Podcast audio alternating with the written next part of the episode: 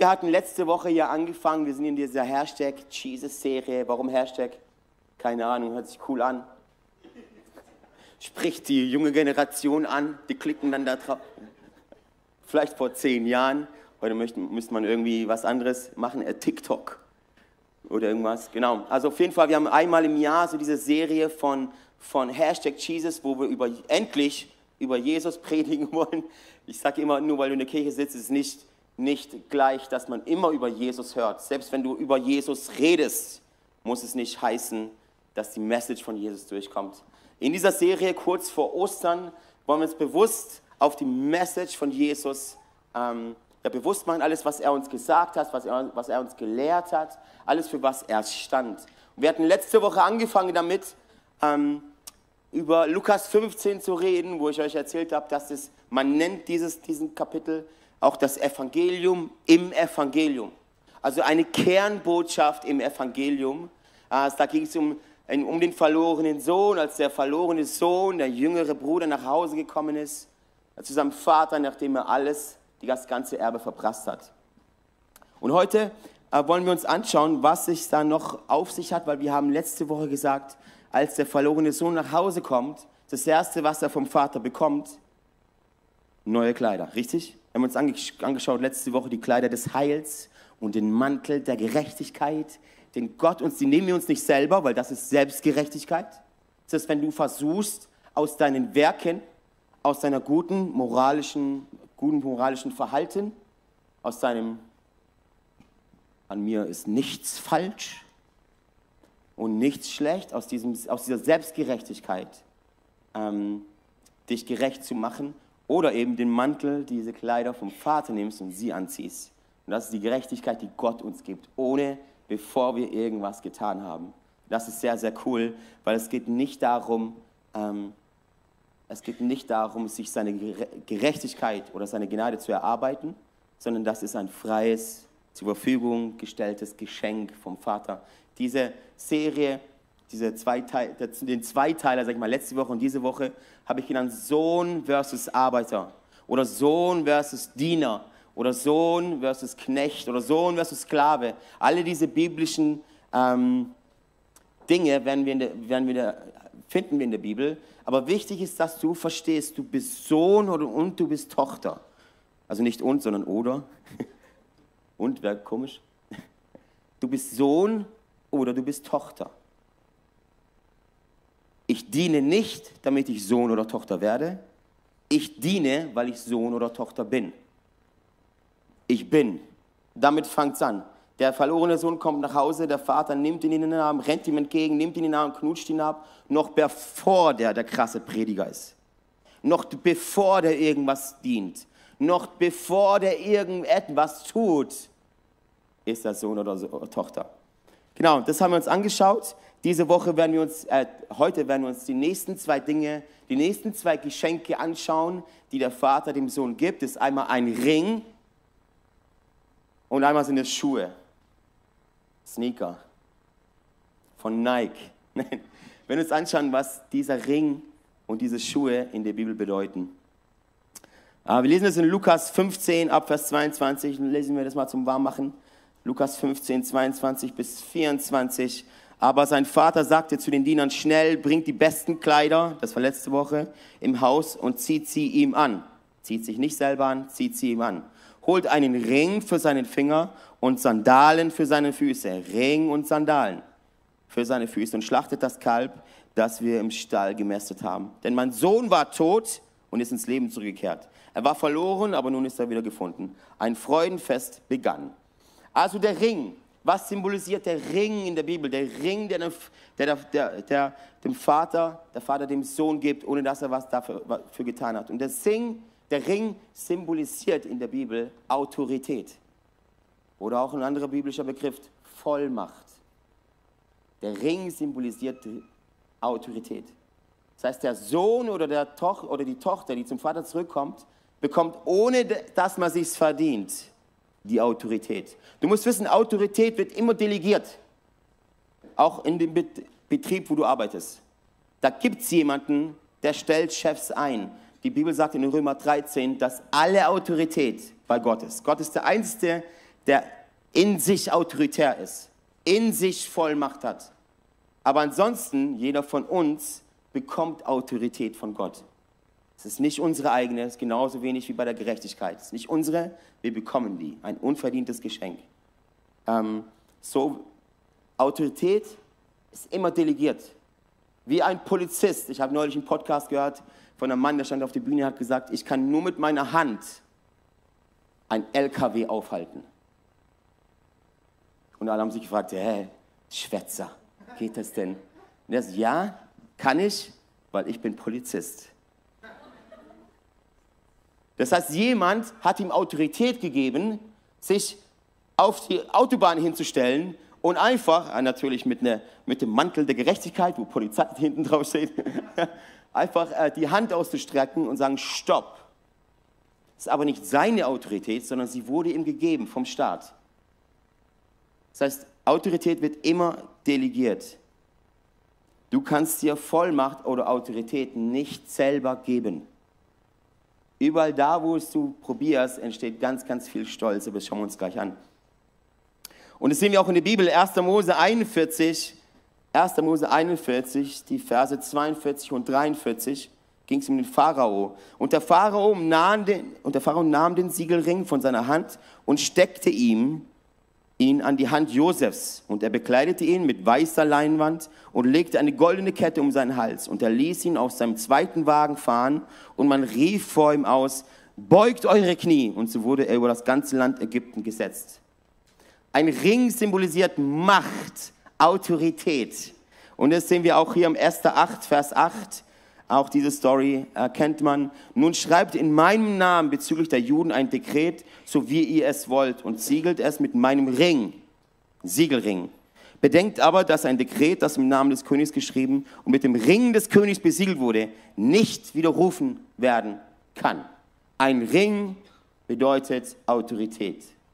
Und damals war das, waren es so Siegelringe. Man hatte einen Ring mit dem Anfangsbuchstaben von, von einem Familiennamen drauf oder mit dem Symbol vom Familiennamen drauf. Und dann hatten die äh, Wachs auf den Brief quasi draufgeklebt und dann quasi wie so ein Stempel ähm, draufgestempelt. Somit wusste jeder, oha, dieses Ding, das kommt mit der Macht vom König. Das kommt mit der Macht vom Pharao. Oder das kommt mit der Autorität Gottes. Dieser Segelring, den der Vater allen Söhnen und Töchtern gibt, das ist die Autorität und die Vollmacht Gottes.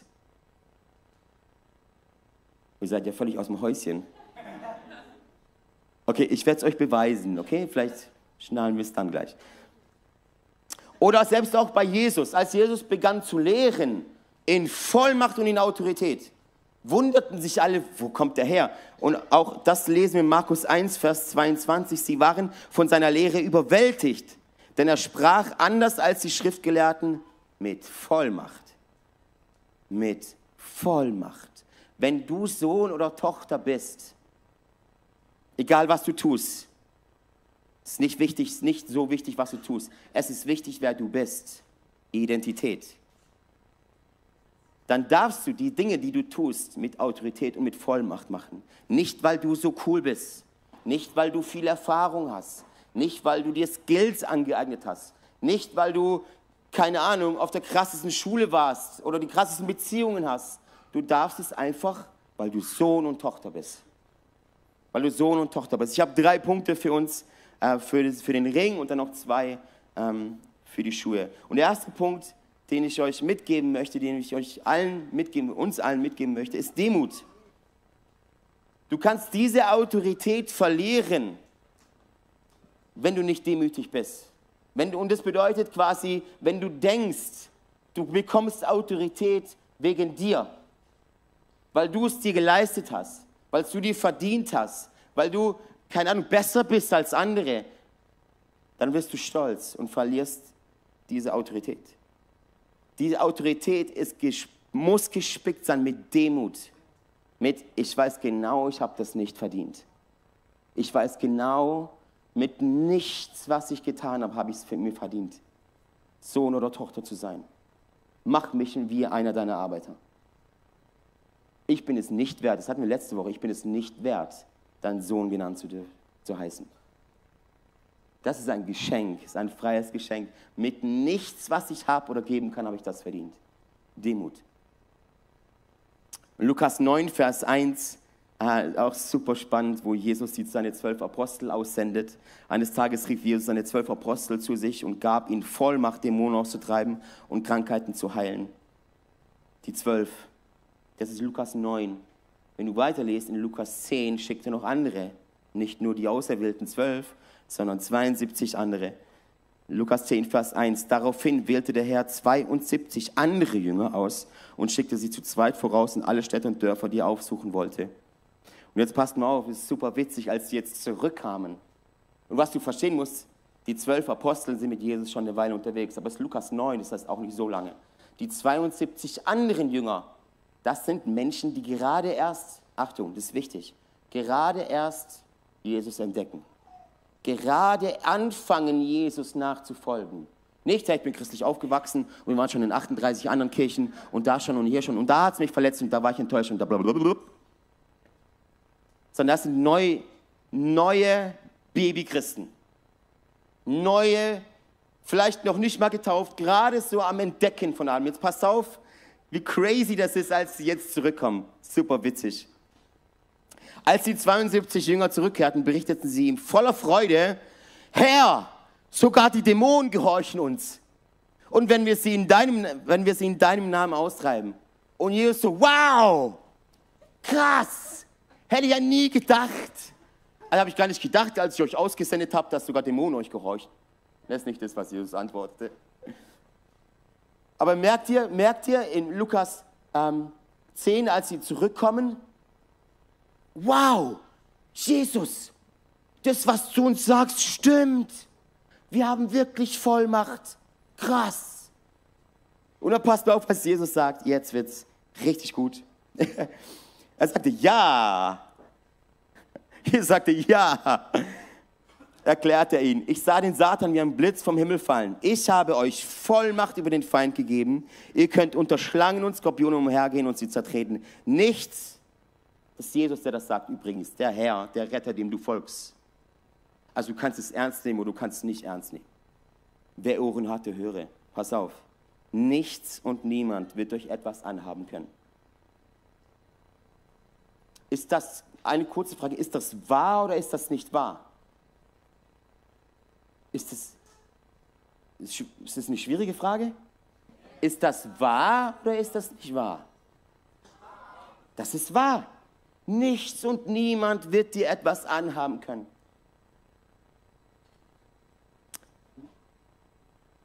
Aber freut euch nicht darüber, dass böse Geister euch gehorchen, sondern freut euch, dass eure Namen im Himmel aufgeschrieben sind. Warum sagt es Jesus? Neubekehrten? Weil oftmals kannst du denken, it's all about demons.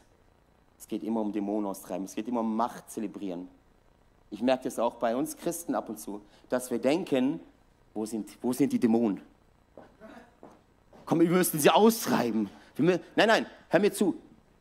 Kranken heilen, Dämonen austreiben, das Tote auferstehen, das sind Dinge, sie folgen uns, sagt die Bibel.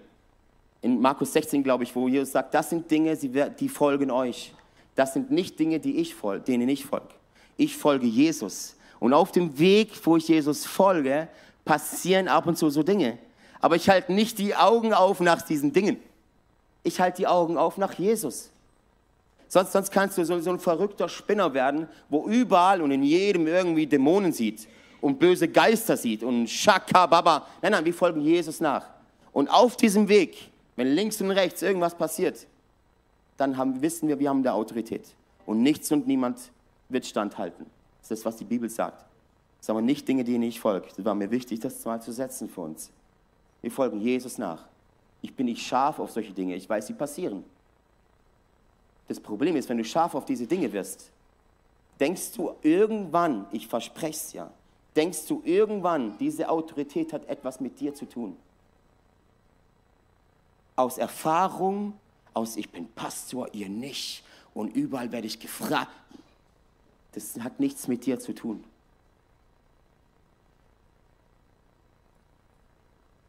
Jesus spricht ein Dankgebet, passt auf. Dann wurde Jesus von der Freude des Heiligen Geistes erfüllt und sagte, Vater, Herr des Himmels und der Erde, ich danke dir, dass du die Wahrheit vor denen verbirgst, die sich selbst für so klug und weise halten. Ich danke dir, dass du sie stattdessen denen enthüllst, die ein kindliches Gemüt haben. In anderen Übersetzungen wird es noch krasser ähm, geschrieben, dass du ihnen, du hast es denen, den Kindern offenbart. Und was die Bibel damit meint, ist, Menschen, die gerade eben Jesus ihr Leben geben. Kinder im Glauben. Kinder. Kinder. Weißt du, oh, seit vier Jahren bin ich Pastor und ich möchte keinem wirklich auf den Schlitz treten, Schlips treten oder irgendjemanden verletzen oder angreifen. Aber weißt du, was manchmal super, super entspannt ist und erfrischend ist? Mit Menschen zu arbeiten, die gerade eben Jesus erst kennenlernen. Weißt du warum? wenn du christlich aufgewachsen bist, seit 35 Jahren, und deine Eltern hatten schon einen Hauskreis oder Zelle, und dein Großpapa und deine Großmama schon allen, alle irgendetwas in dich hineinversetzt gelegt haben. Und ich finde das gut, ein christliches Fundament zu haben. Nur die Gefahr besteht, und dann hattest du noch 17 andere Pastoren und andere Kirchen und die gingen kaputt. Und dann bist du dahin und dann ist dir da nicht mehr gefallen. Dann war da der Worship besser, und dann war hier besser. Und hier haben sie dich verletzt und hier warst du enttäuscht. Und jetzt bist du im ICF und hier wird alles besser. Hör mir zu.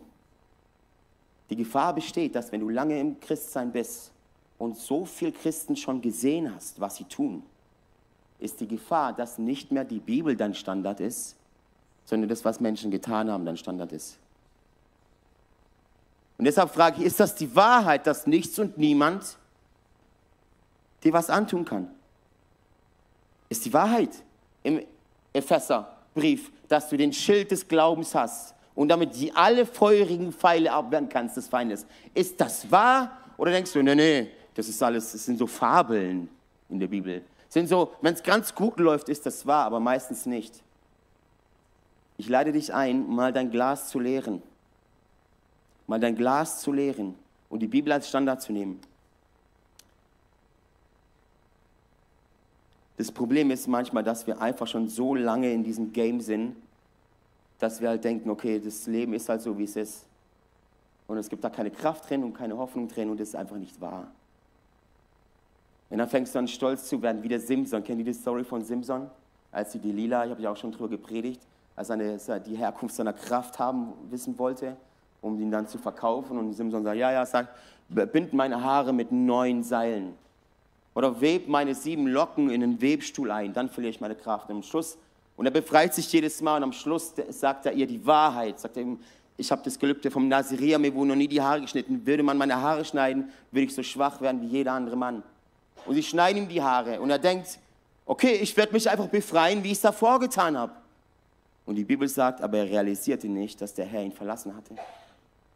Simson dachte an irgendeinen Punkt seines Lebens, dass seine Kraft irgendwas mit ihm zu tun hat.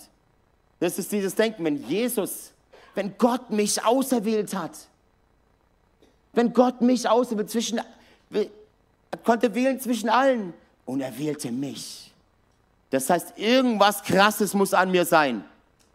Die Frisur oder was weiß ich was, der Bizeps. Irgendwas muss doch Gott an mir gefunden haben, was besser ist als bei allen anderen. Und das ist die Gefahr. Du bist nicht besser als alle anderen. Gott ist besser als alle anderen.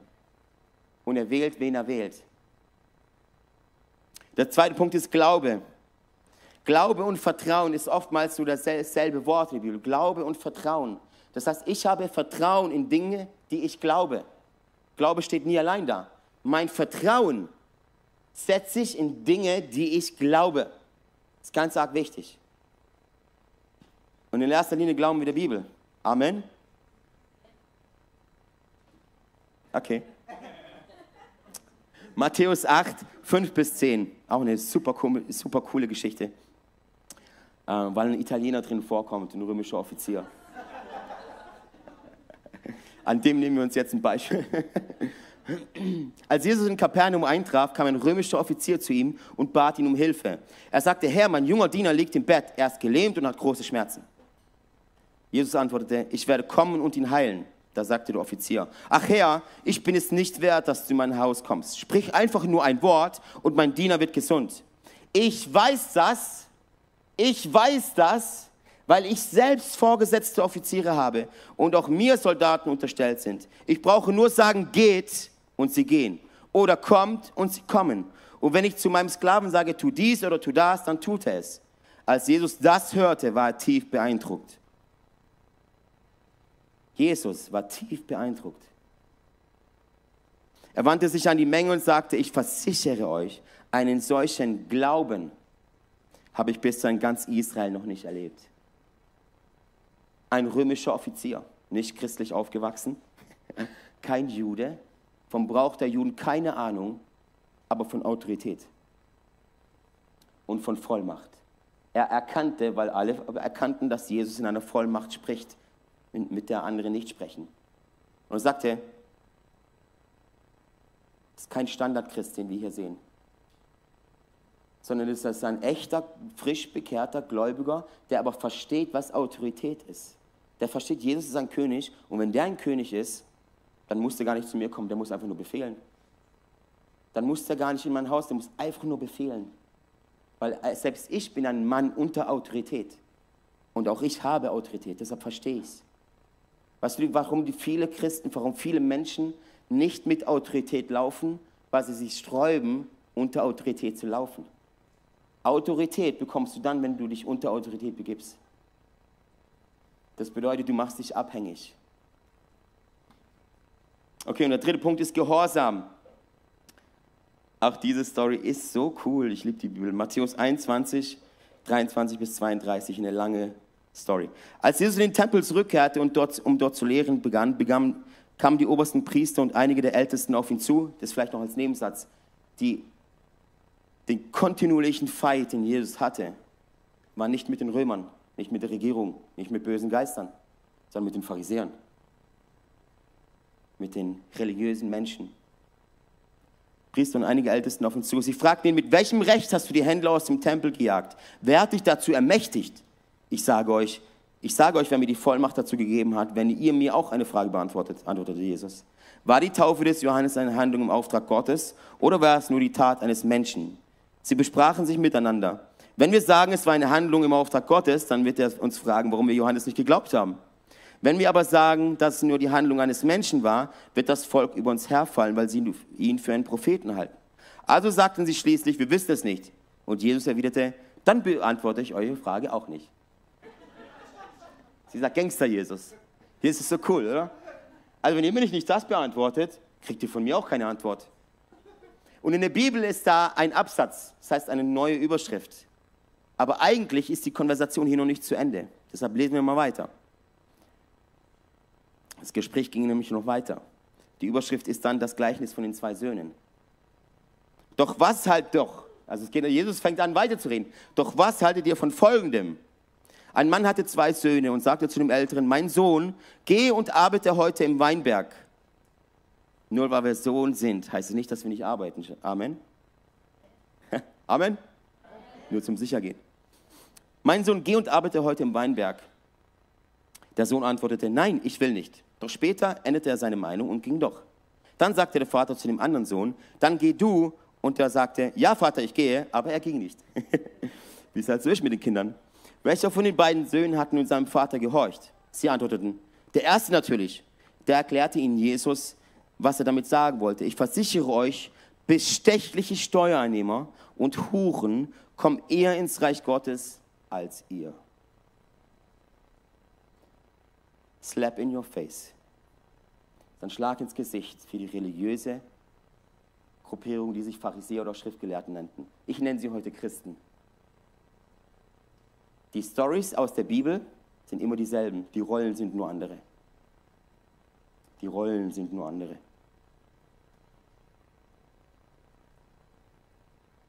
Denn Johannes der Täufer kam und zeigte euch den Weg der Gerechtigkeit und ihr habt ihm nicht geglaubt. Die Steuereinnehmer und Huren dagegen haben ihm geglaubt. Obwohl ihr das alles gesehen habt, wolltet ihr nicht umkehren und ihm glauben. Die Pharisäer sagten zwar, sie lieben Gott, sind aber nie umgekehrt. Ihr Leben hat es nicht gezeigt. Die Huren und die, die, die Sünder, die krassen Steuernehmer, ich habe in der Bibel nie verstanden, warum Steuereinnehmer so schreckliche Menschen sind. Der Finanz, Finanz, Finanzamt und so. Aber gut, die Bibel sagt es, also glauben wir. Diese Menschen sagten, sie lieben Gott nicht, aber kehrten eines Tages um. Und sie kommen ins Reich Gottes rein und die Pharisäer nicht. Das ist heftig. Es ist dieses Gehorsam und der Glaube, ähm, die so wichtig sind.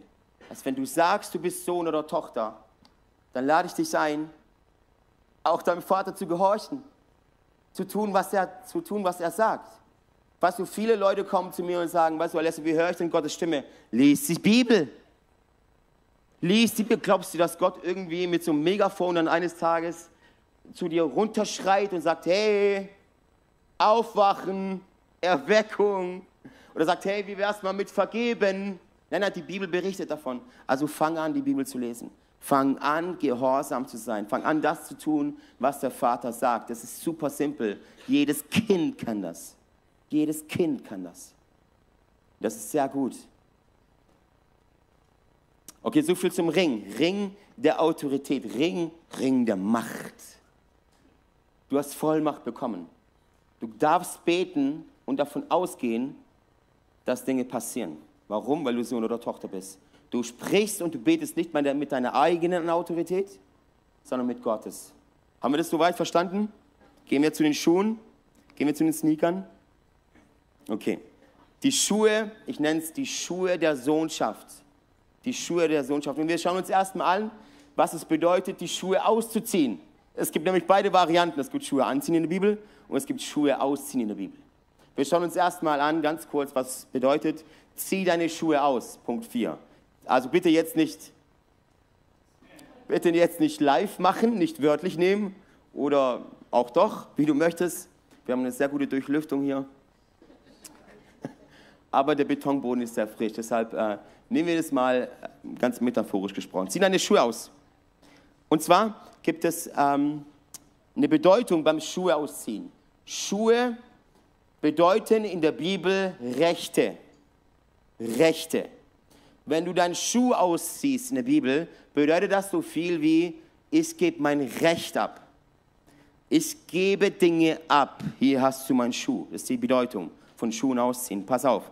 Ruth 4, Vers 7. Eine krasse Love Story bei Ruth und Boas.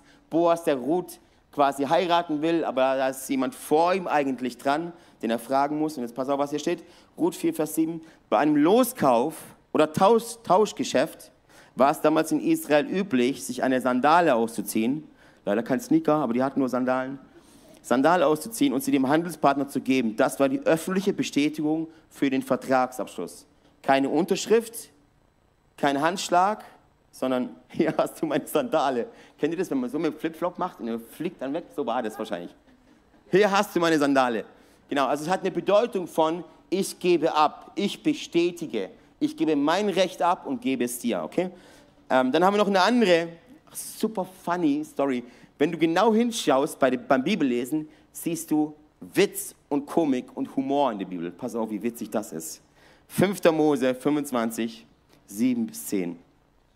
Da geht es jetzt darum quasi, wenn der Mann einer Frau stirbt, was dann passiert, weil die Frau keinen Versorger mehr hat. Pass auf, will der Bruder, also eigentlich ist es dann so, dass der Bruder, der Schwager, das Recht hat, die Frau seines Bruders, weil er tot ist, zu heiraten. Damit die wieder einen Versorger hat und ein Erbe gezeugt werden kann und so weiter. Will der Bruder aber, super funny, will der Bruder des Verstorbenen, jeder, ich frage mich, wie die Gespräche, egal, damals abgelaufen sind. Will der Bruder des Verstorbenen jedoch die Witwe nicht heiraten, soll sie zu den Ältesten am Stadttau gehen und sagen, mein Schwager weigert sich, dem Namen meines Bruders in Israel zu halten. Er will mich nicht heiraten. Der Schuft. Dann werden die Ältesten der Stadt ihn kommen lassen und ihn zur Rede stellen. Weigert er sich anschließend immer noch, sich zu heiraten, soll seine Schwägerin ihm vor den Stadtältesten einen Schuh ausziehen, ihm ins Gesicht spucken, so als Rache und sagen, so ergeht es einem Mann, der die Familie seines Bruders nicht erhalten will. Von da an wird seine Familie nur noch bekannt sein als die Familie des Mannes, dem der Schuh ausgezogen wurde. Ich stelle mir, wenn, ich weiß nicht, wie es bei euch ist, wenn ich so Bibelstein lese, spielt sich bei mir ein Kinofilm im Kopf ab. Und stell dir vor, da steht ein Mann und denkt, ey, ich will die nicht heiraten. Habt ihr die gesehen? Also das ist nur bei mir so, kann sein, bei mir im Hirn ist was falsch, aber bei mir spielen sich dann so Filme ab. Gell? Oder, auch, oder auch die Frau. Das, ich hab, sie hat ja wahrscheinlich den Bruder geheiratet, weil der der beste Aussehendste ist. Und jetzt ist er aber weg, jetzt muss sie den anderen heiraten. Wahrscheinlich kniete sie auf dem Boden und sagte, Vater, bitte, hoffentlich will er mich nicht.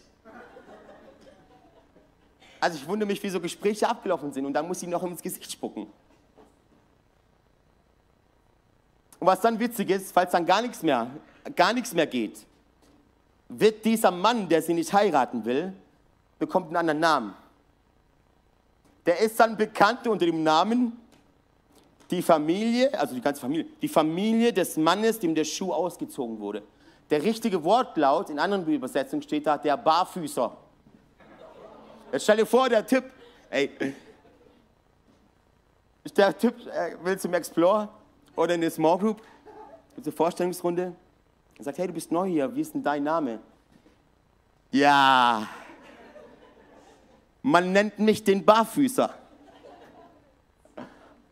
Man nennt mich, ich stamme aus der Familie, des, ich bin der Mann, dem der Schuh ausgezogen wurde.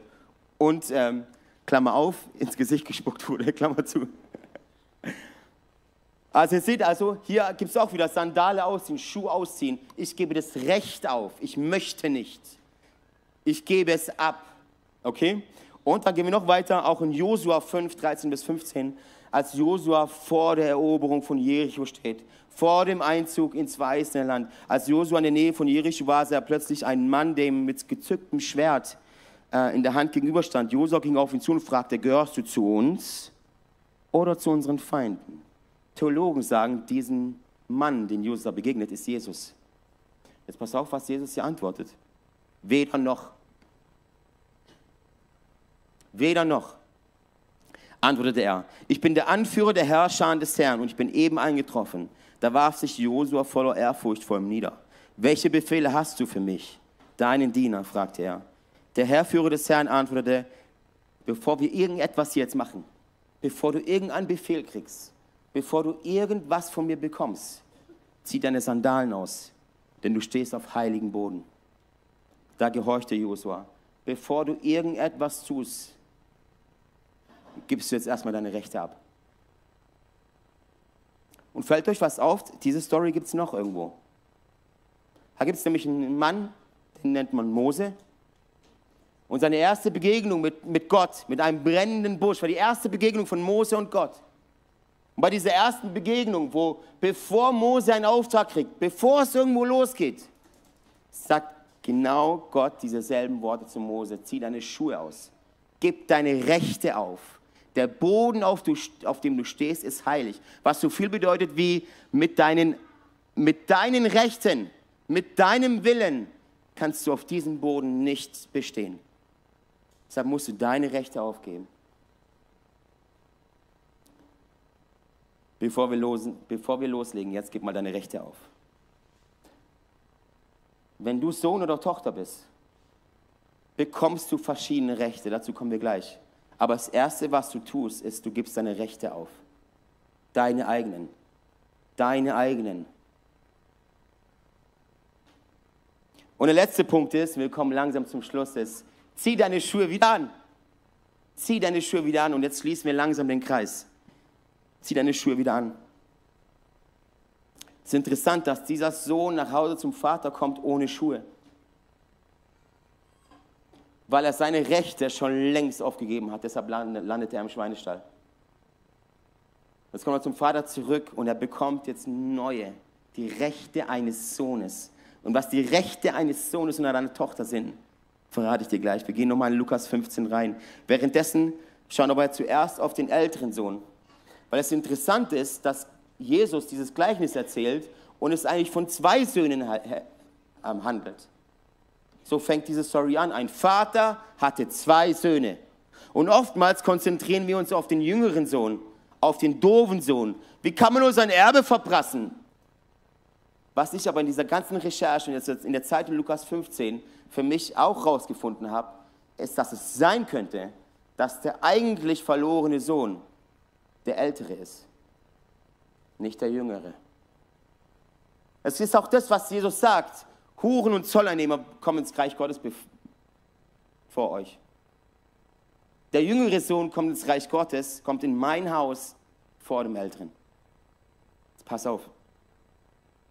Währenddessen war der ältere Sohn draußen auf den Feldern und arbeitete. Er arbeitete. Als er heimkam, hörte er Musik und Tanz im Haus. Hast du gewusst, dass im, im Haus des Vaters Musik und Tanz ist? Und zwar so laut, dass man es von draußen hört? Just saying. Ich sag's nur, das ist die Story, die Jesus erzählt.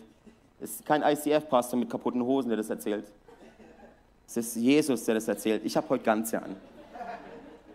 Das ist auch meine einzige ganze. Egal. Und er fragte einen Diener, was da los sei. Dein Bruder ist wieder da, erfuhr er. Und dein Vater hat das Kalb geschlachtet, das wir gemästet hatten, und gibt nun ein großes Fest. Wir feiern, dass, es, dass er wohlbehalten zurückgekehrt ist. Da wurde der ältere Bruder zornig und wollte nicht ins Haus gehen. Er wollte nicht ins Haus gehen. Hört ihr mich, Church? Er wollte nicht ins Haus gehen. Also welcher Sohn ist der Verlorenere? Er wollte nicht ins Haus gehen. Sein Vater kam heraus. Gott sei Dank haben wir Gnade. Sein Vater kam heraus und redete ihm zu, es wäre so schwierig, ins Reich Gottes zu kommen, wenn es von dir abhängig ist. Der Vater kommt raus und redete ihm zu. Aber er sagte, all die Jahre, das ist der ältere Sohn, was er hier sagt, der Christ, der christlich aufgewachsen ist, da könnte das sein. All die Jahre habe ich schwer für dich gearbeitet. Ich war im Welcome-Team. Ich war im Catering-Team. Ich war hier. Ich habe echt Zeit geopfert. Ich habe immer meinen Zehnten gegeben, sogar darüber hinaus. Ich habe schwer für dich gearbeitet. Und dir nicht ein einziges Mal widersprochen. Das ist eine Lüge, übrigens. Wir wissen, Jesus ist der einzig Perfekte, der nie sündigt. Selbst der ältere Sohn ist kein perfekter Sohn. Nie zu widersprechen, das kann nicht sein. Und pass auf, wie er noch was noch kommt. Wenn du mir etwas aufgetragen hast, ich habe nie widersprochen, wenn du mir was aufgetragen hast. Und in dieser ganzen Zeit hast du mir nicht einmal eine junge Ziege gegeben, mit meinen Freunden zu feiern. Auch das stimmt nicht. Am Anfang von, von, diesem, von dieser Story siehst du, dass der Vater das Erbe aufteilt. Das heißt, auch der hat was bekommen. Und jetzt beschwert er sich nicht, dass das Mastbald bekommen hat. Richtig, er hat Tausende bekommen. Er hat Tausende bekommen, nicht nur dieses eine. Aber er wollte halt das eine weil das der Bruder kriegt. Jetzt pass auf, wie es weitergeht. Doch jetzt, ich habe schwer für dich gearbeitet, aber jetzt, wenn dein Sohn, jetzt wo dein Sohn, merkt ihr was, Sohn versus Arbeiter? Ich habe jahrelang schwer für dich gearbeitet. Er erwähnt nicht mal, dass er auch Sohn ist. Aber jetzt, während dein Sohn daherkommt, nachdem er dein ganzes Geld mit Huren durchgebracht hat, feierst du und schlachtest unser bestes Kalb. Sein Vater sagte zu ihm, und jetzt kommen wir zu den Rechten der Söhne und der Töchter. Sieh, mein lieber Sohn, du und ich, wir stehen uns sehr nahe. Und alles, was ich habe, gehört dir. Wir mussten diesen Freudentag feiern, denn dein Bruder war tot und ist ins Leben zurückgekehrt. Er verloren, aber jetzt ist er wieder gefunden. Die Rechte, deine Rechte als Söhne und als Tochter sind genau das, dass Gott immer bei dir ist.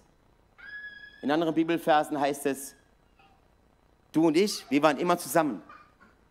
Wir waren immer zusammen. Es geht mir nicht darum, dass du arbeitest und den ganzen Tag auf dem Feld bist. Du hättest zu mir kommen können, wann immer du willst. Das erste Recht, das du hast, liebe Church, ist Gottes Gegenwart. Gottes Gegenwart, die Gegenwart des Königs. Wann immer du willst, wo immer du willst, kannst du zum Vater gehen ohne Pastor, ohne Heiligen, ohne Gesalbten. Das ist dein Recht. Du kannst beten, wo immer du willst und wann immer du willst. Das ist dein Recht. Jesus sagt, der Vater sagt, du hast mich. Zum Älteren, du hast mich. Du hattest die ganze Zeit mich. Egal, ob du ein Mastkalb hast oder nicht, du hast mich.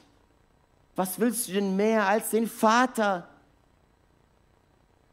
Und dann sagt er, und alles, was ich habe, gehört auch dir. Das sind die zwei Rechte, die du bekommst. Gottes Gegenwart und Gottes Versorgung.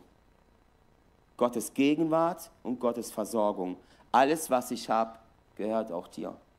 Du hättest gestern in Maskalb schlachten können, was gehört dir? Du kannst es morgen mit deinen Freunden feiern. Oder du hättest es letzte Woche feiern können, aber du konntest nicht, weil du den ganzen Tag am Arbeiten warst. Weil du dachtest, so kannst du die Liebe von mir erarbeiten. Und weißt du, also halt mir das mal fest, seine Gegenwart, seine Versorgung, das sind deine Rechte. Du gibst aber auch Rechte ab.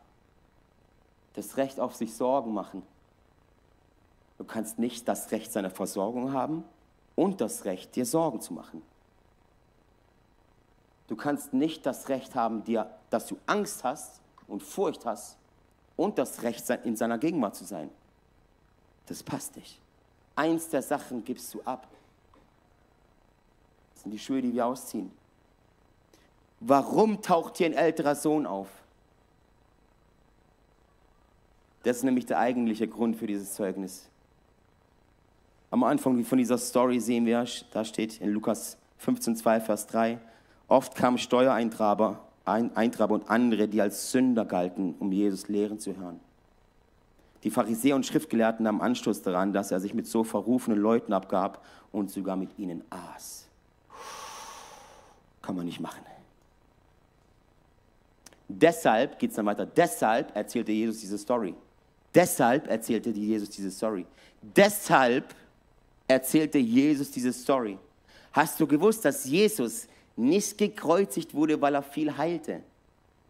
Hast du gewusst, dass Jesus nicht gekreuzigt wurde, weil der den Römern im Weg war, sondern er wurde gekreuzigt, weil er aufgestanden ist gegen ein religiöses System.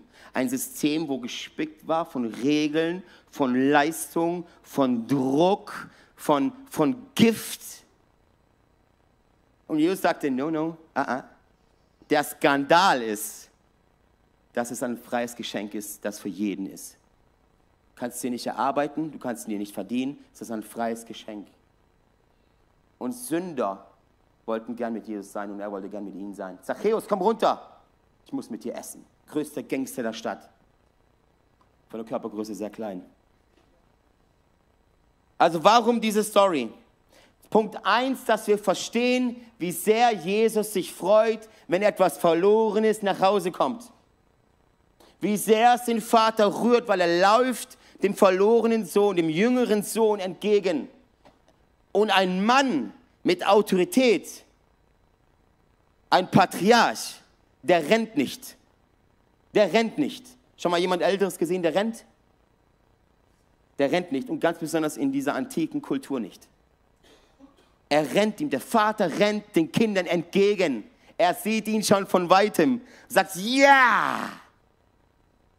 Er kommt zurück in meine Arme, da wo er hingehört, zurück zu mir, zu seinem Papa. Der zweite Grund ist aber auch, warum wir diese Story sehen, dass wir verstehen, es sind nicht die Werke, die dich gerecht machen. Es ist Gnade. Es ist Gnade. Unverdiente Gnade. Also Lukas Knies hatte neulich gesagt, viele Christen denken, das ist zu einfach. Das ist ja ein Skandal. Oder ein Skandal, genau so hat er gesagt, ein Skandal, es ist ja ein Skandal, dass ein liebender Gott Menschen in die Hölle schickt. Der Skandal ist eigentlich, dass wir da nicht alle landen. Weil jeder von uns eben diese Sünden, diese Rebellion getan hat. Aber wir haben dieses Geschenk der Gnade, unverdiente Gnade. Okay.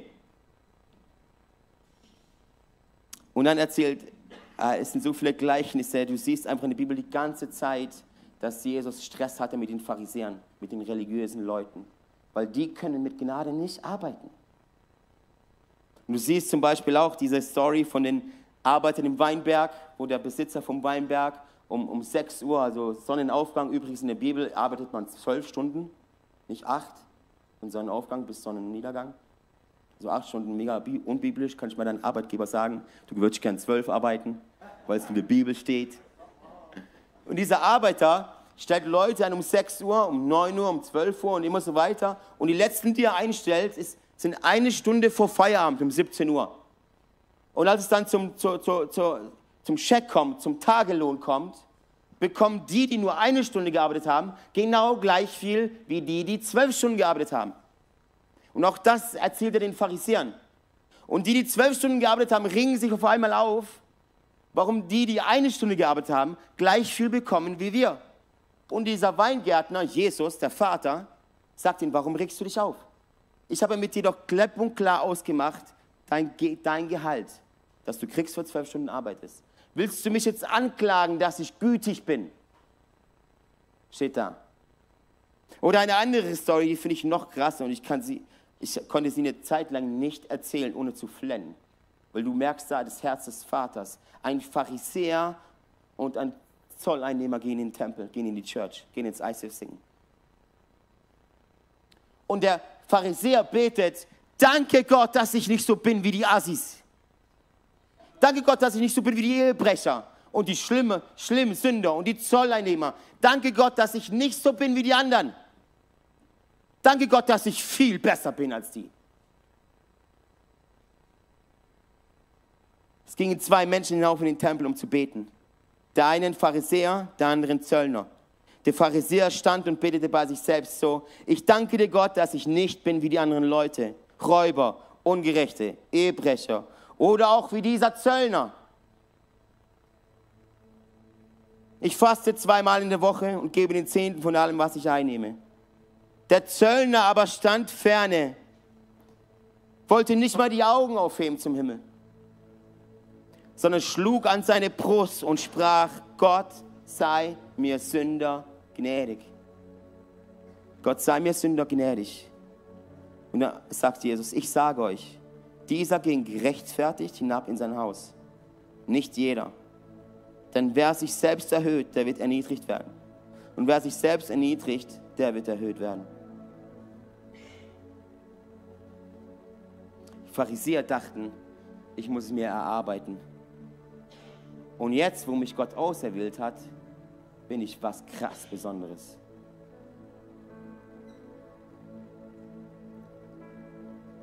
Weißt du, hm, wenn du den Eindruck hast, wenn du den Eindruck hast, du müsstest dir die Gnade verdienen, wirst du diesen Standard immer auch an andere Menschen setzen. Und es kann zur Kultur werden im Reich Gottes.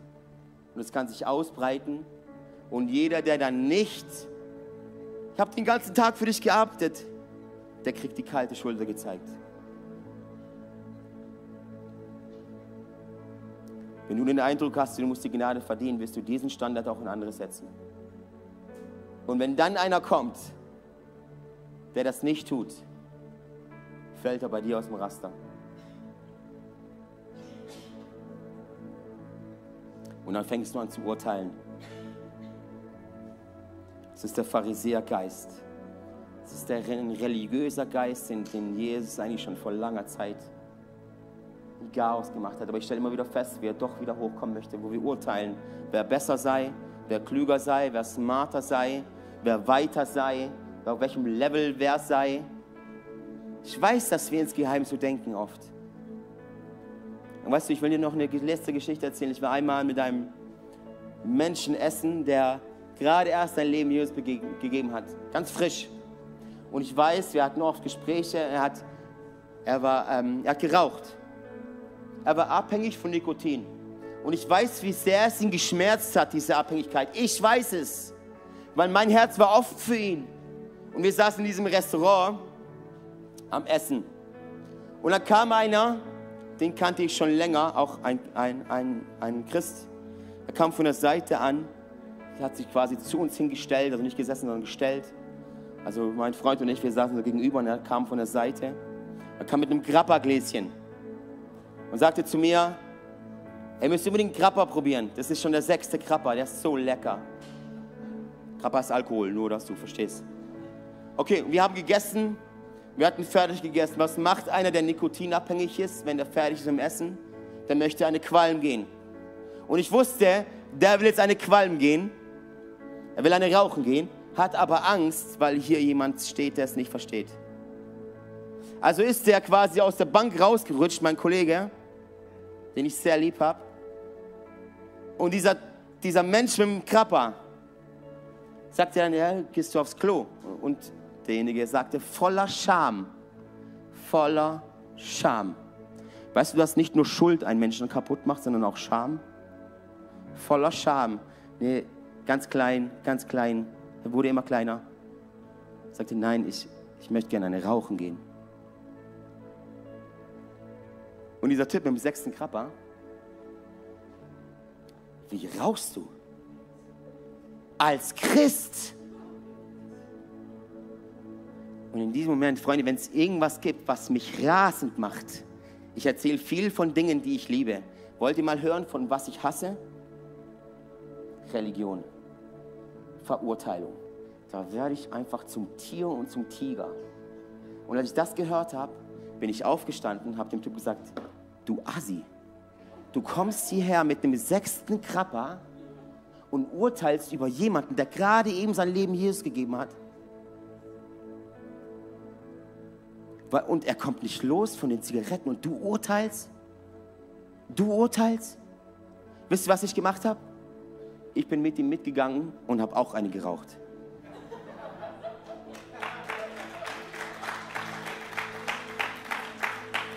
Nicht, dass ihr denkt, das war vor kurzem und jetzt, klar, ah, jetzt weiß ich, warum er so eine krätzige Stimme hat. Ist schon ein paar Jahre her. In dieser Kirche ist es nicht erlaubt zu urteilen. In dieser Kirche ist es aber sehr erlaubt, sehr, sehr gewollt und erlaubt, sich schützend vor Menschen zu stellen. Und ja, ich habe gehustet mit ihm. Und ja, dieser Typ hat gesagt, wie du, du gehst jetzt mit einem Rauchen. Ja, dass du verstehst, worum es wirklich geht. Dass du verstehst, worum es wirklich geht. Es geht nicht darum, Regeln einzuhalten. Und es ist das Doppelmoral. Ich selbst darf sechs Grappergläser trinken, voller Alkohol. Aber wenn einer raucht und davon nicht loskommt, sei mir Sünder gnädig. Das ist genau dieses Bild. Hast du nicht das Recht zu urteilen? Hey Freunde, lasst uns gemeinsam aufstehen. Oh, 54 Minuten, mal wieder Rekord geknackt. Halleluja.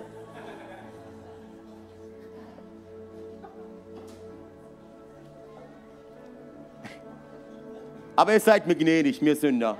Ja, come on. hey, wir haben jetzt heute und auch letzte Woche einiges gehört von Mantel der Gerechtigkeit.